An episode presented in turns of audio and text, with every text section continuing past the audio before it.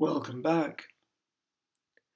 Let's now take a look at some of the factors and activities promoting and detracting from self care. We cannot emphasize the need for self care enough. The first step is realizing the need and making a plan for it. In this section, we'll summarize some of the things that we've said until now and suggest some activities that could assist you.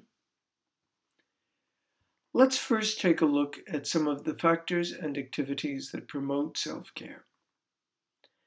As we said in the introduction, the first step in self care is being aware of the need for it. The next step is to make a plan. That plan should include regular times for the activities that we suggest, as well as for other activities that are individual to you. The plan should include the specific dates and times that you will carry out the activities.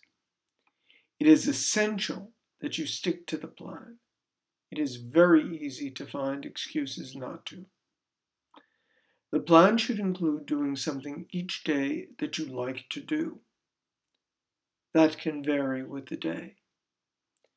It can be something as simple as walking, or eating a piece of chocolate, or listening to music.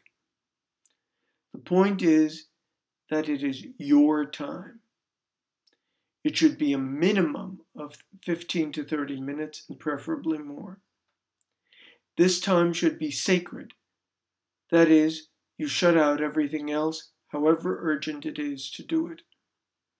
This is extremely important in that it gives you a point to look forward to and it gives you some relief. Another part of the plan should be doing something creative that will get your emotions out. This can be writing a journal, playing music, drawing, or anything else that gives you the possibility to express yourself and get things out. Taking time for self reflection is very important, as we've said. This also should be part of your regular plan. In this sense, accepting your limitations is very important. You need to take the time to look at these. Still, another part of the plan is some sort of physical activity. Exercise helps, as much as some of us are not athletes. Just walking helps considerably. Walking and running are very good exercises. They also can be a time for self reflection. It is important that you get a sufficient amount of sleep. This is different for each person in each stage of life. The point is that physical tiredness and lack of sleep contribute considerably to emotional exhaustion and burnout. Sleep also is an escape from the world and allows the processing of your emotions through dreaming. Further, it is important that you work out a balance between your personal life and your professional life and that you uh, prioritize the factors in both. Last but not least, regularly scheduled supervision is essential, as we have stated a number of times. Now let's look at some factors and activities that detract from self care. Working obsessively, both in your professional life and in your private life, is harmful to you, to your clients, and to people in your private life. Thus, it is extremely important to avoid this and to prioritize your activities in both. Also, taking too little time for yourself is damaging.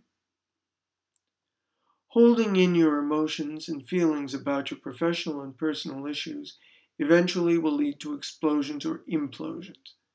Thus, you must get them out in some way.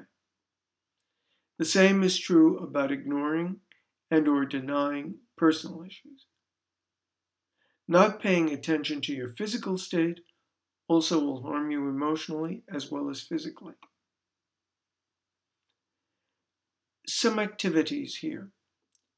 What are the most important factors for you as an individual for self care? These include promoting factors and detracting factors. The next question is what are you doing and not doing now? Some final remarks here. Again, we cannot emphasize enough the need for self care and the need to look at yourself carefully and to change your attitudes and activities to make it possible for you, your environment, and your clients to benefit.